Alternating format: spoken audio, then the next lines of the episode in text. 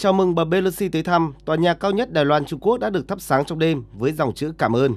Cơ quan đối ngoại của Đài Loan Trung Quốc khẳng định chuyến thăm của Chủ tịch Hạ viện Mỹ cho thấy sự ủng hộ vững chắc của Mỹ giúp tăng cường mối quan hệ giữa hai bên, làm sâu sắc hơn nữa quan hệ hợp tác của Đài Loan và Mỹ trên toàn cầu trong mọi lĩnh vực.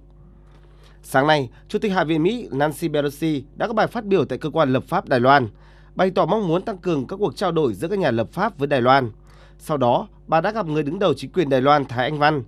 khẳng định mong muốn thúc đẩy sự hợp tác giữa hai bên trong lĩnh vực an ninh, phát triển kinh tế và chuỗi cung ứng. Ngay trước khi máy bay đưa bà Pelosi hạ cánh xuống Đài Loan, từ đêm qua, Trung Quốc đã đưa ra một loạt động thái phản đối gay gắt. Bộ Ngoại giao Trung Quốc ra tuyên bố chuyến thăm đã ảnh hưởng tới nền tảng chính trị quan hệ giữa Trung Quốc và Mỹ, vi phạm nghiêm trọng nguyên tắc một Trung Quốc và những điều khoản của ba thông cáo chung Mỹ-Trung, xâm phạm chủ quyền và sự toàn vẹn lãnh thổ của Trung Quốc. Đại sứ Mỹ tại Trung Quốc Nicholas Burns đã bị bộ này triệu tập ngay trong đêm để phản đối.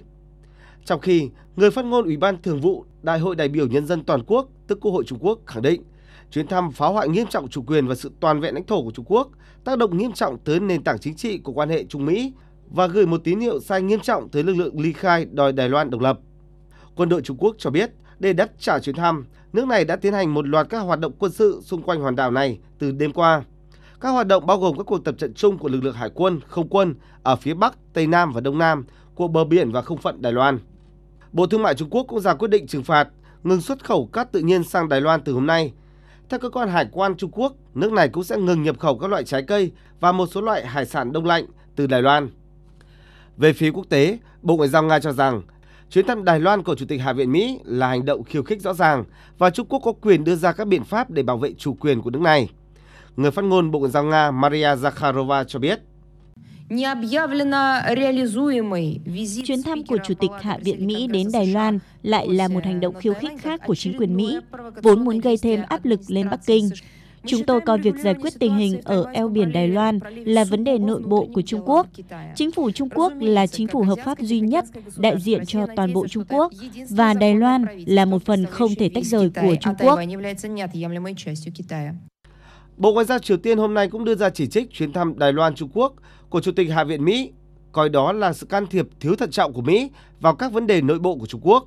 Triều Tiên phản đối bất kỳ sự can thiệp của thế lực bên ngoài vào vấn đề Đài Loan và hoàn toàn ủng hộ Trung Quốc.